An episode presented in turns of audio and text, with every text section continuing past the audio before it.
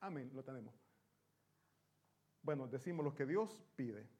Leemos la palabra de Dios en el nombre del Padre, del Hijo y del Espíritu Santo. Dice así. Ahora pues, quitemos Israel, ponga su nombre. Ahora pues, Noel. ¿Qué pide Jehová tu Dios de ti? Personalizado.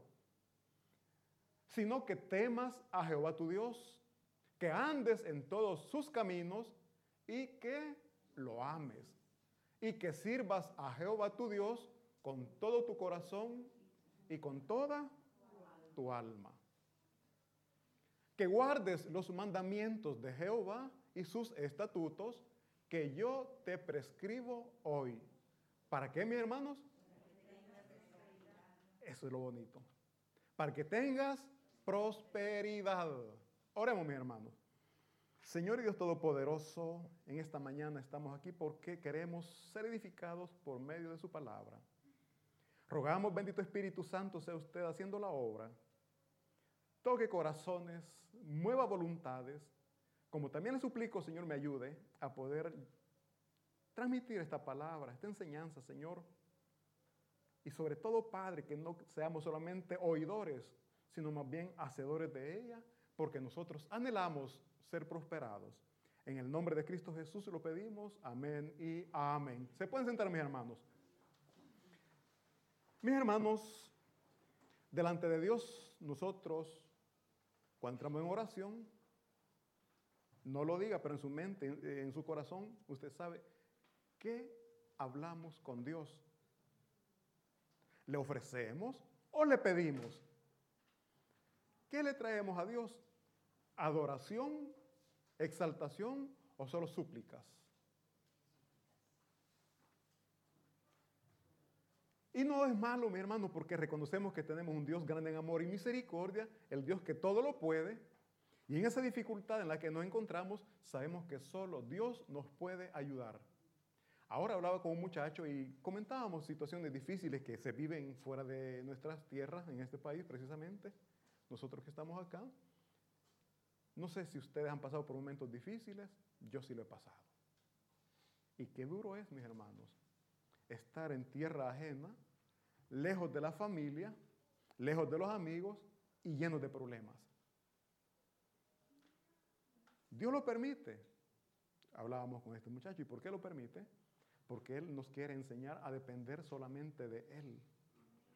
En nuestros países, cuando estamos en problemas, ¿a quién corremos? Cuando tenemos papá y mamá, siempre. ¿Por qué? Porque tenemos la confianza en que ellos nos van a tender la mano. Y si ellos no pueden, buscamos amigos. Pero aquí,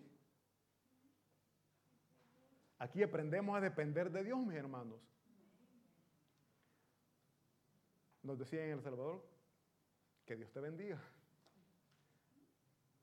Y qué bonito, mis hermanos, es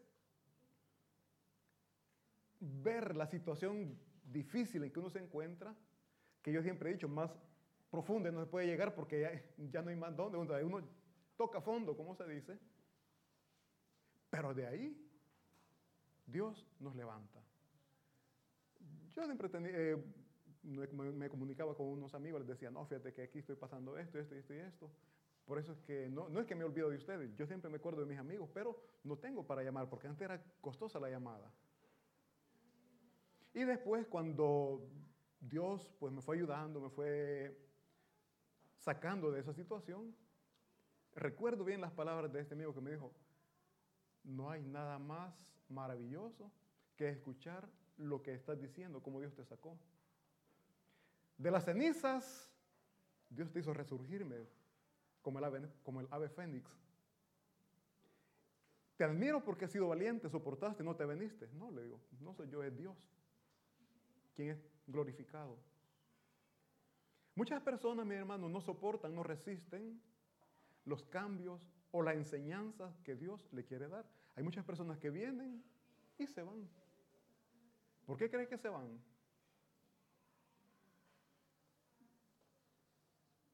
Es feo decirlo, pero porque no queremos afrontar, no queremos afrontar lo que Dios nos pone como retos. Cada día que aquí se vive es un reto, o en cualquier parte es un reto, mis hermanos. Pero tenemos que aprender a depender de Dios y no de nuestro trabajo, porque a veces pensamos, es que allá tenía, allá era esto, ya, o sea, era, ya pasó. El presente es otro, mi hermano, no vivamos del pasado. No vivamos del pasado. Porque muchas veces uno, yo cuando vine me preguntaban, ¿y usted qué hacía? Y uno muchas veces se jacta, ¿no? Yo, eh, uno comenta lo que hacía, ¿no? Pero hubo un momento que pensé, ¿de qué me sirve? sé que no tengo nada. y, en ese momento uno despierta, ¿no? Tengo que comenzar a, vivir presente, a vivir de lo que tengo o de lo que no tengo. Pero es ahí donde nosotros, mis hermanos, venimos e invocamos la misericordia de Dios. Pero, aquí viene el pero, nosotros queremos que Dios nos prospere, pero no nos queremos acercar a Dios. Queremos que Dios nos prospere, pero queremos hacer lo que nosotros queremos y como queremos, no como Dios manda. Y ese es el detalle. Ese es el problema. No es así, mi hermano. Y aquí la palabra de Dios dice así. Ahora pues, les decía, pongan su nombre, que dice Israel. ¿Qué pide Jehová tu Dios de ti? Jehová nos quiere prosperar. Dios nos quiere prosperar. Pero también pide algo de nosotros. Y aquí dice que lo que pide es temor. Mis hermanos, el temor muchas veces lo confundimos con el miedo. En la palabra de Dios el temor, mis hermanos, no es miedo, sino que es respeto, un respeto profundo y una gran devoción que sentimos hacia nuestro Dios. O quizás sin miedo, miedo a ofenderle, miedo a hacer lo que a Él no le agrada, si lo vamos a tomar como miedo porque sabemos que Él es santo y la palabra de Dios dice que nosotros tenemos que ser santos porque Él es santo. Y la santidad, siempre lo hemos dicho, no la hemos adquirido por nuestros hechos, por nuestras acciones, por nuestras actitudes, sino porque Cristo Jesús nos ha santificado. No sé si ustedes van a entender, pero siempre los digo, ustedes son santos, mis hermanos. ¿Cuánto lo creen? ¿Verdad que es difícil creerlo? ¿Pero por qué es difícil creerlo? Porque no estamos plenamente confiando en la palabra de Dios. Dios no miente. Dice la Biblia que Él no es hombre ni hijo de hombre. ¿Para qué mienta ni se arrepienta? Y si le ha dicho que por la sangre de Cristo somos justificados, somos santificados, así es. Y es por la fe por la fe puesta en nuestro Señor Jesucristo. Entonces, mi hermano, el temor a Jehová decimos que es el respeto, y si hay respeto hacia la palabra de Dios, va a haber también reverencia y adoración. Si amamos a Dios, le vamos a adorar donde sea, con quien estemos, no nos vamos a avergonzar. Porque muchas veces, mi hermano, en nuestras casas, a solas, oramos, cantamos alabanzas, pero cuando estamos con los amigos, ni para comer oramos muchas veces. ¿Por qué? Porque, ¿Qué van a decir? ¿Qué van a pensar? Nos estamos avergonzando de lo que Dios ha hecho en nuestras vidas. ¿Cuántos se avergüenzan de su papá o de su mamá? Para mí es un orgullo cada uno de ellos. De esa manera también para nosotros Dios tiene que ser un orgullo. Tenemos que ¿Por qué no decirnos, jactarnos que tenemos un Dios todopoderoso? Y donde quiera que estemos, mi hermano, nosotros le vamos a exaltar y le vamos a agradecer. Y aquí lo que Dios pide es eso. Dice, ¿qué pide Jehová tu Dios de ti? Sino que temas a Jehová tu Dios. Primero. Y dentro del mandamiento, el primer mandamiento es amarás al Señor tu Dios. Eso es lo que Él pide, que le amemos. Las leyes. Mis mi hermanos, la ley no es para quien la quiere cumplir, es para todos. No, vamos a decir, no, a mí esto no me gusta, esto sí lo, lo acepto porque me gusta. Una ley, se dice, no es porque nos agrada, sino porque se impone. Y la ley siempre va a llevar a algo bueno. La ley que dice, la ley terrenal que dice, que todo aquel que mata, todo aquel que roba, tiene que ser juzgado y castigado ante la ley. ¿Sí? ¿O no es así? El que comete la falta, mis hermanos, y es castigado, siente, siente el peso de la ley. Pero aquel que se le está haciendo justicia, por ejemplo, un ejemplo, matan o hay un accidente y sin querer muere un familiar nuestro. ¿Qué queremos que pase con el que cometió el accidente? Que caiga todo el peso de la ley. Pero si fuéramos nosotros, pediríamos igual. Si somos nosotros o un ser amado de nosotros, no quisiéramos que caiga el peso de la ley. Un hijo cometió un accidente, lo condenan a qué tantos años de cárcel. Para los papás siempre es inocente. Aunque sí cometió la falta. Para un padre, un hijo siempre va a ser inocente, mi hermano. Ejemplo claro en El Salvador. En cualquier país, los hijos muchas veces salen a, delinquir, van a la cárcel y los papás que dicen, no, si mi hijo es inocente. Mi hijo no creo que ande en esos malos caminos.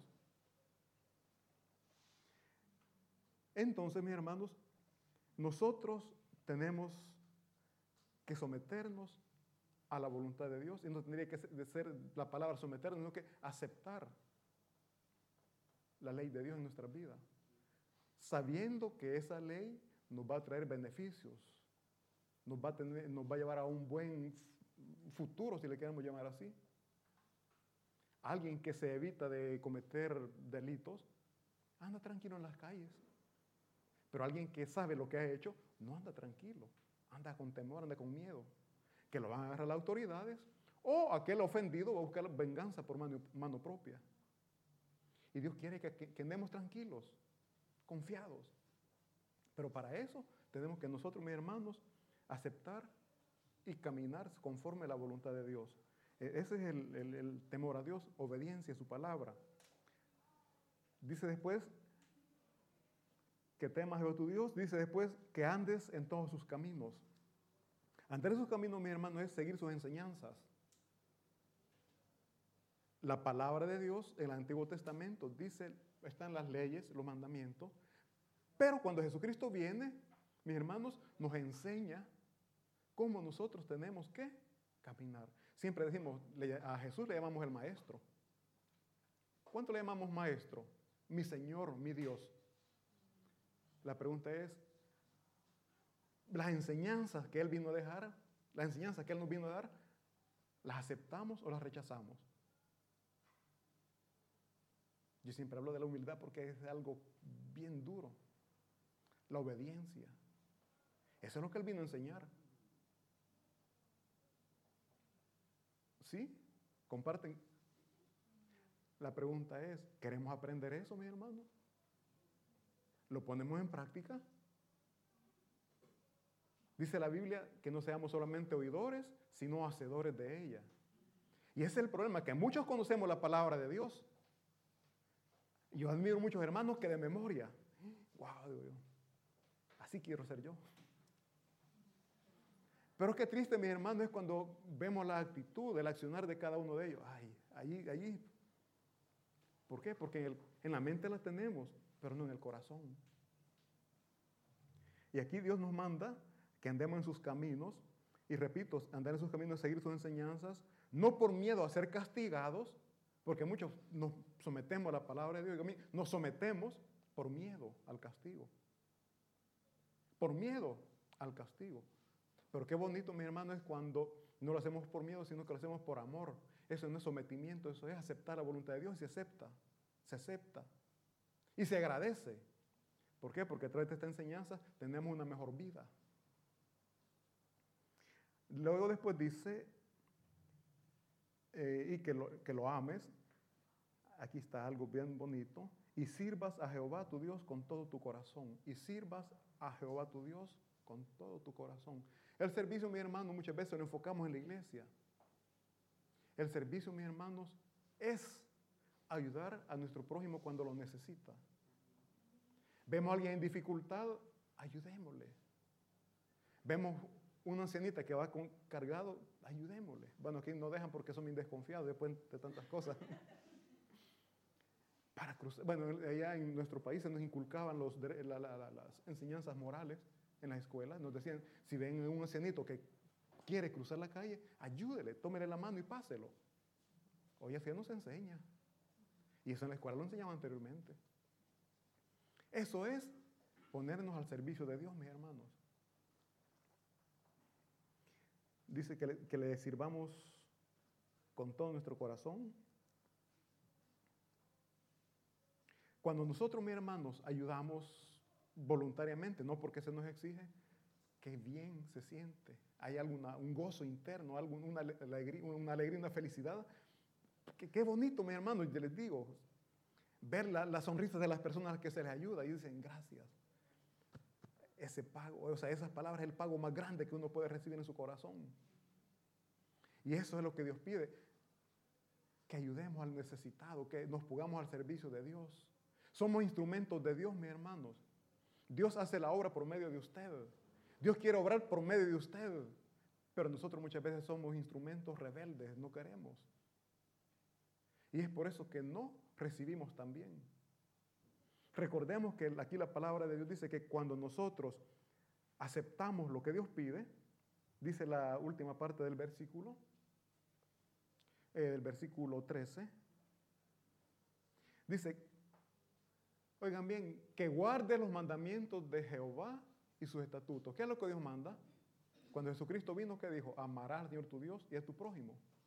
Entonces, esos son los mandamientos que Él nos da. Entonces, que guarde los mandamientos de Jehová y sus estatutos que yo te prescribo hoy. Para que tengas prosperidad.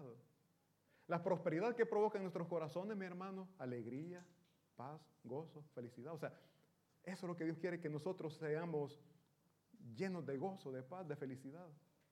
Y eso lo vamos a obtener ayudando a nuestro prójimo. Viendo a alguien en necesidad y extenderle la mano. Dios pide, mis hermanos, que guardemos sus estatutos, sus mandamientos, para que seamos prósperos. Todos queremos ser prósperos, al menos yo quiero ser próspero.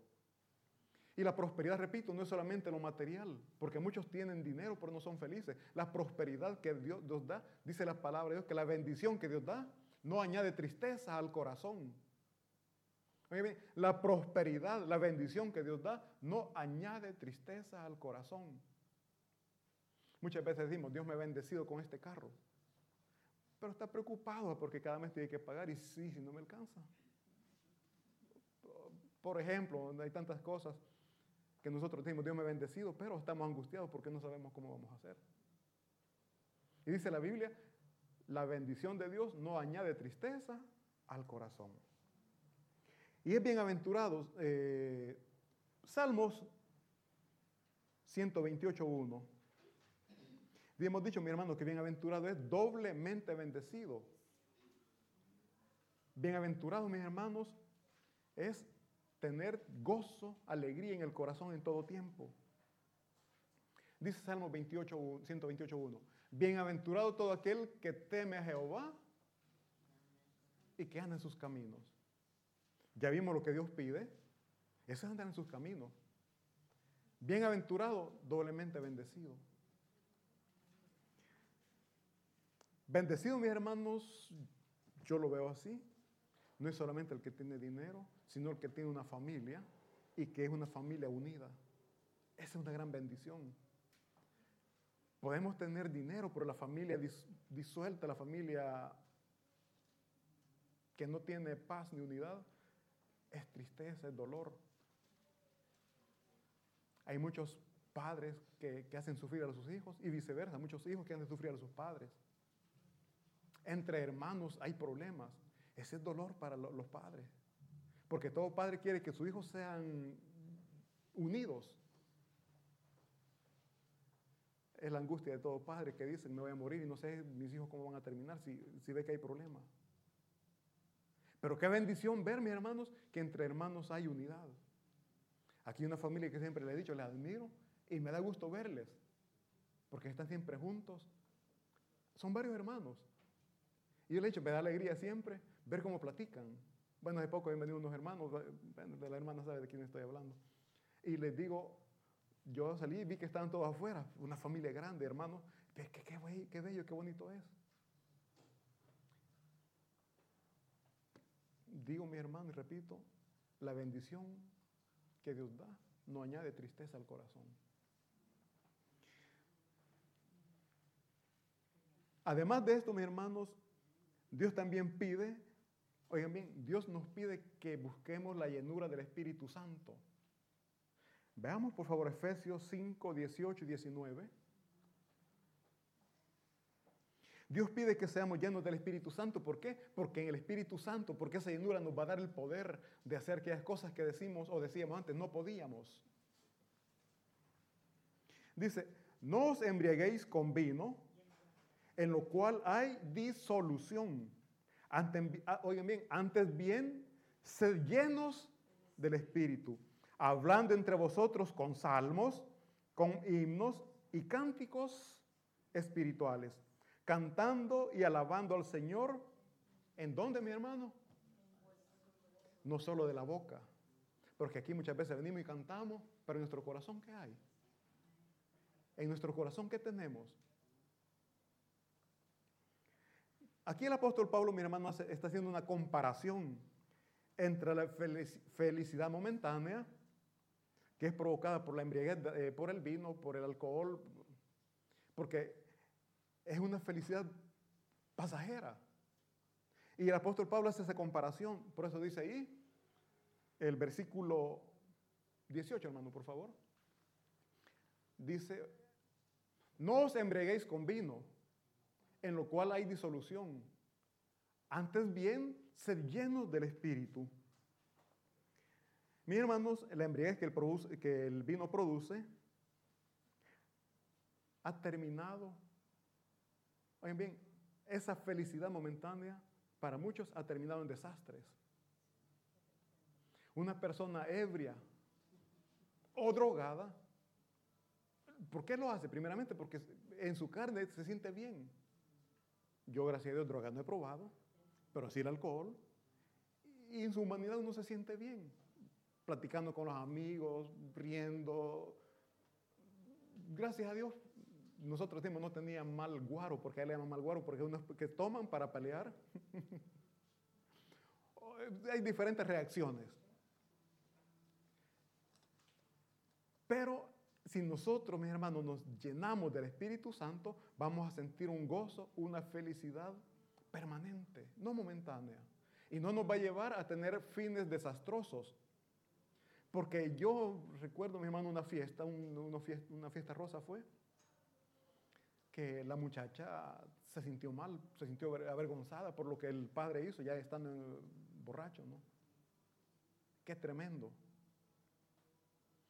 Qué tremendo, les digo. Al final de la fiesta uno ni se acuerda de cómo termina la fiesta, mi hermano. No se acuerda. Y en esos momentos es cuando uno comete errores de los cuales después dice, ¿por qué lo hice? la embriaguez. Por eso el apóstol aquí dice, no os embriaguéis con vino. Si antes lo hacíamos, ya no lo hagamos. ¿Por qué? Porque ya no somos del mundo. Ya Dios nos ha tocado, nos ha cambiado. Dice, no os embriaguéis con vino, en lo cual hay disolución. ¿Qué es disolución, mis hermanos? Yo le, en palabras más entendibles serían, perdemos el control perdemos el sentido, la embriaguez. Mejor busquemos ser llenos del Espíritu Santo de Dios, que ahí, a través del Espíritu Santo, viene ese gozo permanente, como les repito, mis hermanos, y eso es algo que nosotros, llenos del Espíritu Santo, nos unimos para alabar para cantarle a nuestro Señor. A mí nunca me ha gustado cantar, pero ya tomado me ponía a cantar. Con los amigos, y bueno, eh, los amigos comenzaban y yo me unía al corito de ellos, ¿no?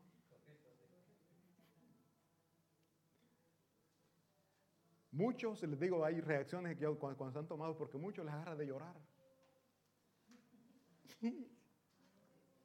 A otros les agarra de pelear. Les digo, mis hermanos, hay de todo. Y para y hay otros que, que, que cambian.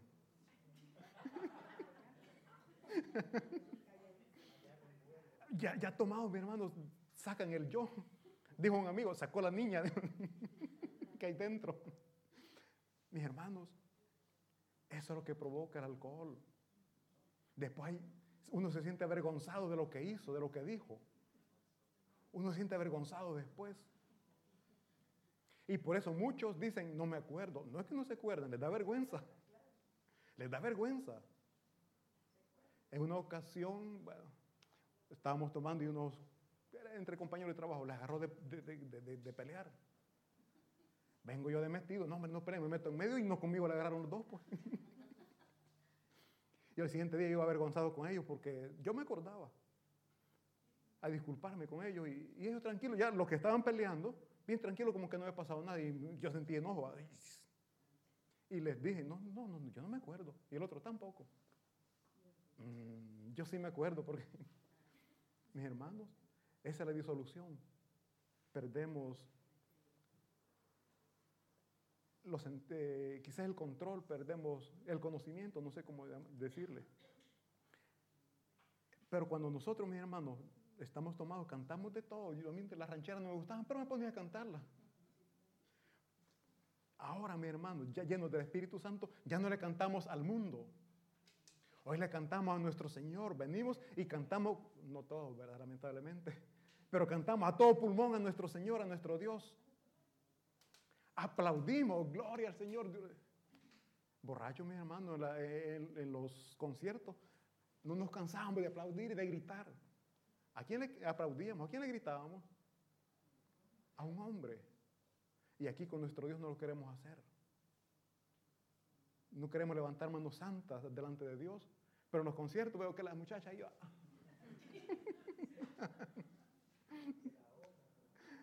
Hasta la ola me dicen ahí mis hermanos. Es por eso que nosotros estamos mal. Hay un dicho que dice que al bien le llamamos mal y al mal le llamamos bien. Aquí, mis hermanos, cántenle al Señor, alábele. Como que no se les dice, ¿verdad?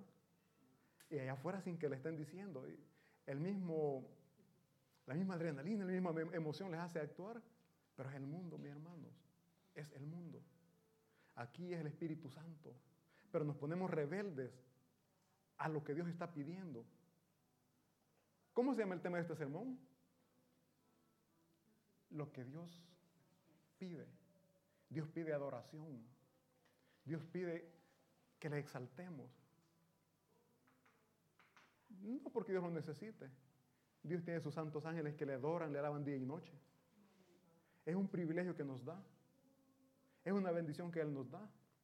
Y nosotros no lo queremos hacer.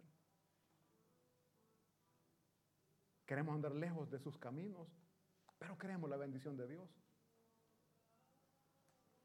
Y dice la palabra de Dios, eh, regreso yo, no, lo busque usted, pero dice Deuteronomio 10:13, que guardes los mandamientos de Jehová y sus estatutos que yo te prescribo hoy para que tengas prosperidad.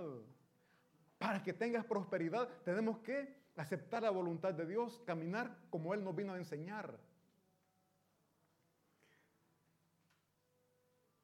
También, mis hermanos, el Señor nos pide que no volvamos atrás.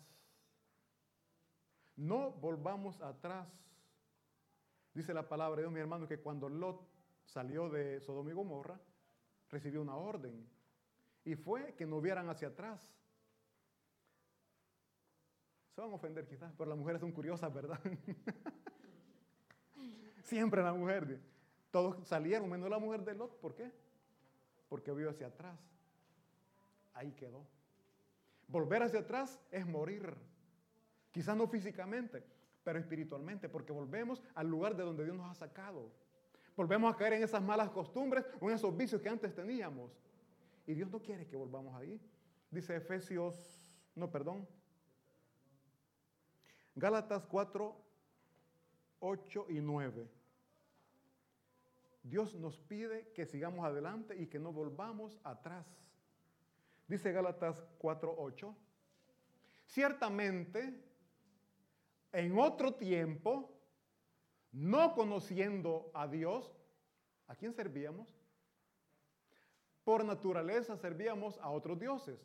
Mas ahora, conociendo a Dios, o más bien, siendo conocidos por Dios, ¿cómo es que os volvéis de nuevo a los débiles y pobres rudimentos a los cuales os queréis volver a esclavizar? Óigame, en otro tiempo, yo hablaba de mi vida, yo decía, me divertía con mis amigos tomando. En otros tiempos, desde que ya día libre o día de sueto, ya mi mente volaba, ah, con los amigos. Nos poníamos de acuerdo. ¿Dónde vamos a ir? ¿Dónde vamos a ir a comer? Decíamos, mentira, ni comíamos. en otros tiempos, esos eran los planes que nosotros hacíamos. ¿Por qué? Porque no conocíamos a Dios. Porque el Espíritu Santo no estaba en nuestros corazones. Estamos vacíos de la presencia de Dios y éramos débiles, por lo cual nosotros hacíamos hasta lo que no queríamos, porque yo muchas veces decía, ya no voy a tomar. Eh, mentira, volví a caer. ¿Por qué? Porque me hacía falta ese poder glorioso que solo el Espíritu Santo puede dar. Por naturaleza servíamos a otros dioses. Les hablo cuando, estamos en los, en los conciertos. Hasta saltamos allá. Pero ahora dice que conocemos a Dios, o más bien dice siendo conocidos por Dios. Mis hermanos, no veamos atrás, no volvamos atrás.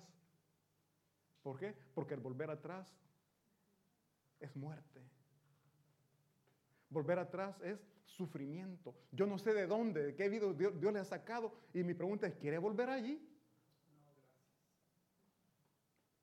El pueblo de Israel, mis hermanos, salió de Egipto, pero costaba en el desierto que decían, mejor nos iba allá en, Egipto. Allá teníamos de todo.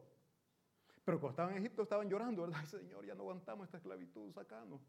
Así nosotros. Cuando estábamos en esa vida de sufrimiento, ay Señor, ayúdame, no quiero más llevar esta vida. Y ahora que estamos bien, estamos viendo hacia atrás.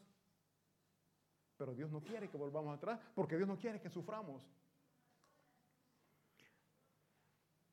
Mis hermanos, nosotros debemos estar firmes en la nueva vida que Dios nos ha permitido tener. No tenemos que volver hacia atrás. No tenemos que recordar ni tan siquiera esos pasados pecaminosos, porque muchas veces dice, hay un dicho que recordar es volver a vivir. Ya no se olvide ya eso, mi hermano. Mejor recuerde cuando estaba llorando que no sabía qué hacer en ese problema. Mejor recuerde eso y verá que le va a pasar la gana de volver.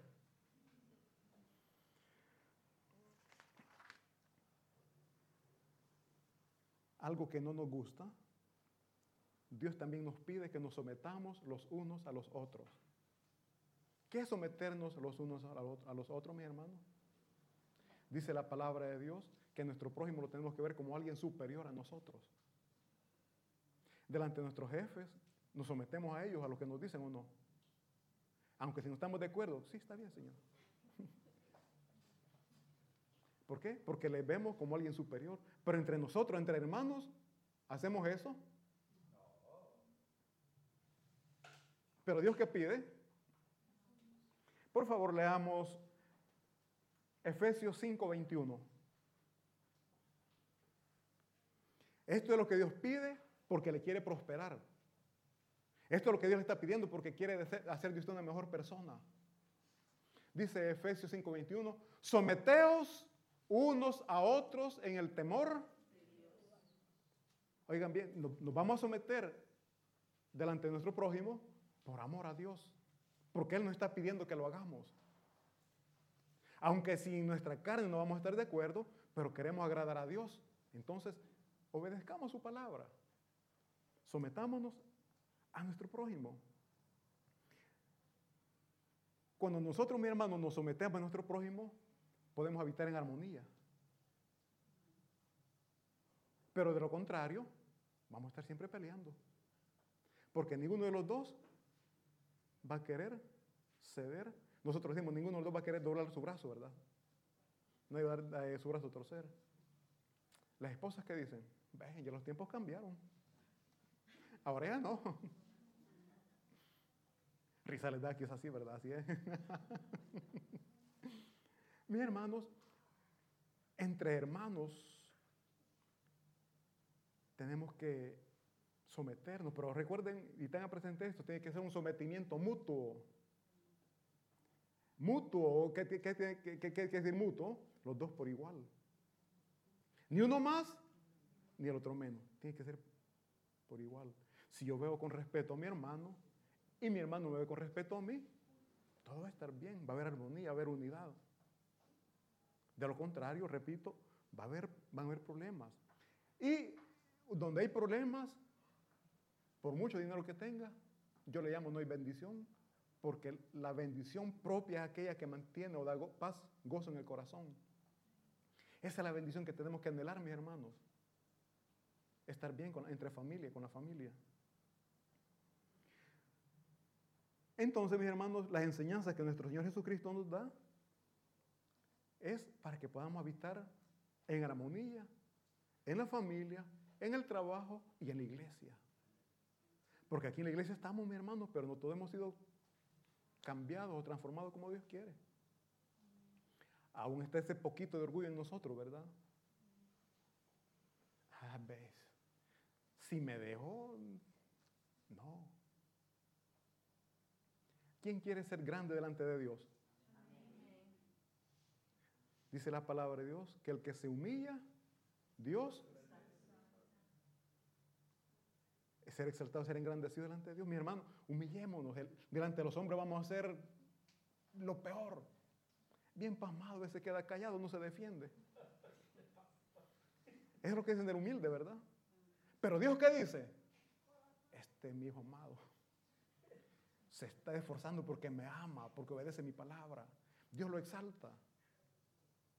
Pero aquel que es arrogante, el altanero, mis hermanos, Dios le da un poquito de espacio, le da un poquito de tiempo, pero después, el viernes hablábamos nada menos de esto, de Nabucodonosor, cómo él se exaltó.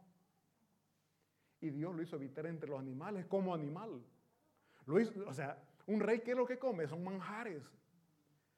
Pero por la soberbia, Dios lo llevó a comer hierba,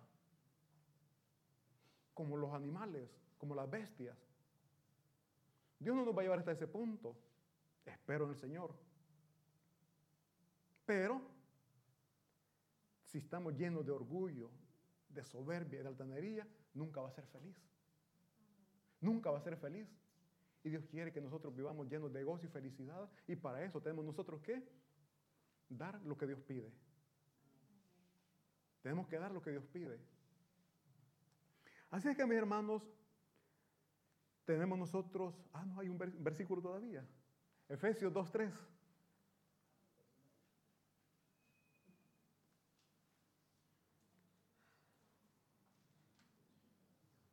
Efesios 2.3 dice, no hagáis por contienda o por vanagloria, nada hagáis, dice, oye, nada hagáis por contienda o por vanagloria, antes bien, con humildad, estimando cada uno a los demás como superiores al mismo. Bueno, lo que estábamos hablando. Efesios 2.3.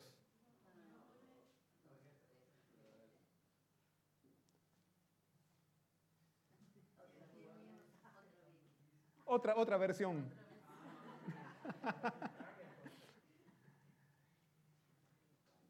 eh, estos, no hay por continuo.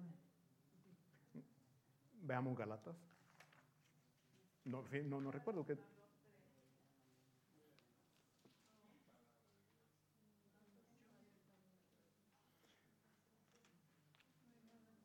Vean que en otra, otra, otra versión, otra, otra, otra, otro otro texto, no, no, no, no es Gálatas.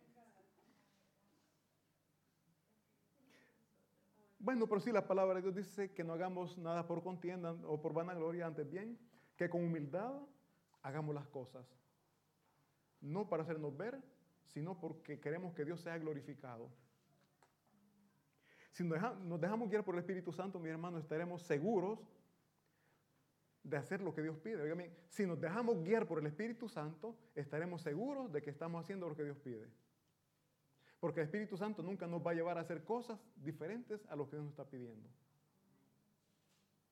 Dejémonos guiar por el Espíritu Santo. La pregunta que muchas veces uno se hace, ¿y cómo hago para saber si es el Espíritu Santo que me está guiando? Pensemos en las consecuencias o en el resultado de lo que vamos a obtener. ¿Sí? Si usted va a hacer algo, si usted va a decir algo, filipenses. ¿eh? Si usted va a hacer o va a decir algo, piense en el resultado o en las consecuencias de lo que usted va a decir. Si usted va a hablar del prójimo, piense cuál puede ser el resultado. ¿Cómo va a terminar? ¿Cómo se va a sentir el hermano de quien usted está hablando? Y ahí viene ya la pregunta, ¿agrada a Dios o no agrada a Dios eso? ¿No le agrada a Dios? Ah, pues no, no, no es del Espíritu Santo, entonces no lo hago. Todo lo que usted va a hacer o decir, piense en el resultado. Piense en el resultado. No buscando solo su bienestar, sino también pensando en el bienestar del prójimo. Y si el resultado va a ser dañino, entonces no viene de Dios y no se hace. Pero si usted ve que el resultado va a ser agradable a Dios, entonces vamos con toda confianza y seguridad porque el Espíritu Santo se lo está poniendo. El venir a la iglesia. Esto lo digo porque hay hermanos que dicen, no, que yo doy a la iglesia para orar, para escuchar palabras, no es necesario. Pero le digo, ¿y usted lo pensó? Sí, me. Ahora, ¿ese pensamiento vino de Dios o de quién cree usted? Ir a la iglesia. ¿Quién se lo pone? Dios. Entonces le digo, ¿por qué no lo hace? Es que no es necesario. Mire, Leo, una cosa es lo que Dios le pide y otra cosa es lo que usted piensa. Una cosa es lo que Dios pide y otra cosa es lo que usted piensa. Por eso reflexionemos siempre qué es o cuál es el resultado. ¿Grato a Dios o no grato a Dios? Si es grato a Dios, viene del Espíritu Santo, aunque usted piense que no. Aunque usted diga no, viene de Dios. Y hay muchas cosas que pensamos que viene de Dios y es nuestra humanidad pensando. Y muchas veces el resultado es negativo. Hablábamos el viernes, y gracias al Señor, pues, de Ananías. Él vendió sus pertenencias ¿Qué dijo? Bueno, esto es tanto mío, saco una parte y esto se lo voy a dar a los apóstoles. ¿Qué, qué sucedió? Murió. Porque él, él pensó que era correcto, que era justo lo que estaba haciendo. Si, si es mío, lo puedo dar. Cuando usted dice y piensa, esto lo voy a hacer para el Señor, hágalo. Ya no se arrepienta, porque cuando usted se arrepiente, ya es el enemigo que está poniendo tropiezos para que no lo haga. Y ahí viene el resultado negativo. Ananías pensó, lo voy a vender y lo voy a dar a mis hermanos. Pero después, cuando vio el dinero, ay, es mucho para dar. Como cuando usted pone Dios en su corazón, ¿verdad? Le voy a dar a mi hermano esta ayuda y después, mejor solo una parte, le voy a dar todo, mi hermano, lo voy a bendecir. ya eso no viene de Dios, sino que ya es nuestra humanidad o el enemigo poniendo tropiezo. Es más, el enemigo, porque, ¿qué le dijo Pedro a Ananías? ¿Por qué puso Satanás esto en tu corazón?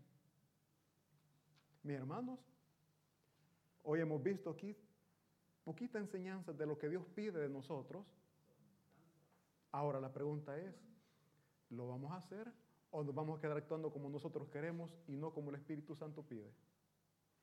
¿Queremos ser bendecidos? Seamos obedientes, bendigamos a nuestro prójimo también. Y yo les garantizo que verán la gloria de Dios en sus vidas. Prosperidad no veremos solo económico. ¿Quieres ser feliz? Sé obediente a la palabra de Dios. Repito, mis hermanos, la bendición que Dios da no añade tristeza al corazón. Un fuerte aplauso para nuestro Señor y vamos a orar. Bendito Padre Celestial, Dios Todopoderoso, damos gracias por su palabra. Porque a través de estas enseñanzas, bendito Dios, nosotros podemos ser prosperados podemos llegar a tener ese gozo que buscamos por todos lados, por muchos medios, y no lo hemos podido recibir. Porque ese gozo solamente usted lo puede dar, bendito Dios. El mundo ofrece felicidad vana, ficticia, momentánea, Mas lo que usted, bendito Dios, nos, nos ofrece es eterno. Y le damos gracias, Padre Santo. Así también, bendito Padre Celestial, en este momento queremos orar.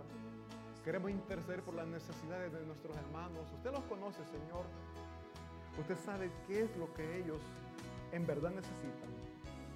Suplicamos su mano poderosa provea, les conceda lo que ellos están pidiendo, Señor. Y así también, Señor, de una manera muy especial, en esta mañana queremos orar. Queremos interceder, Padre Santo,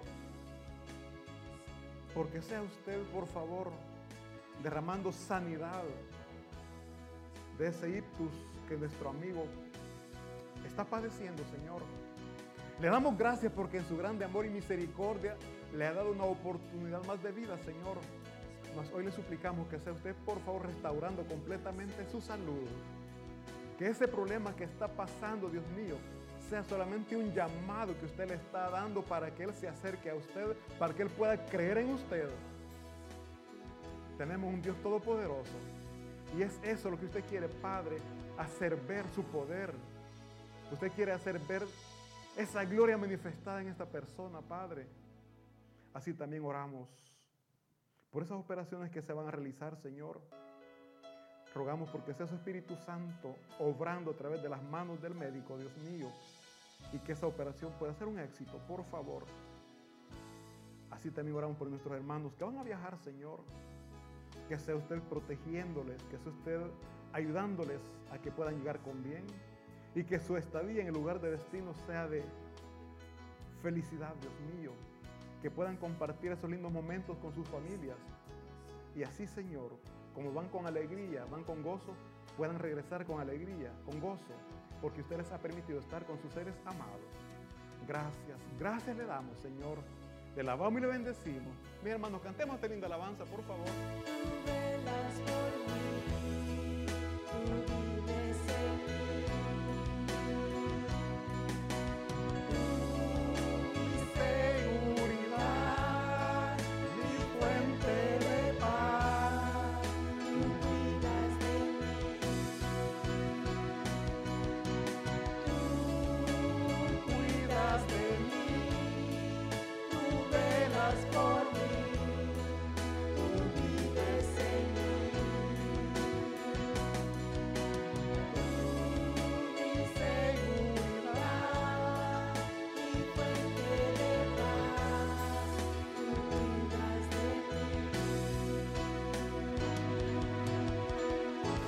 Para despedirnos, mi hermano, cantamos esta linda alabanza, esta preciosa alabanza, mi hermanos, cantemos con júbilo, con gozo.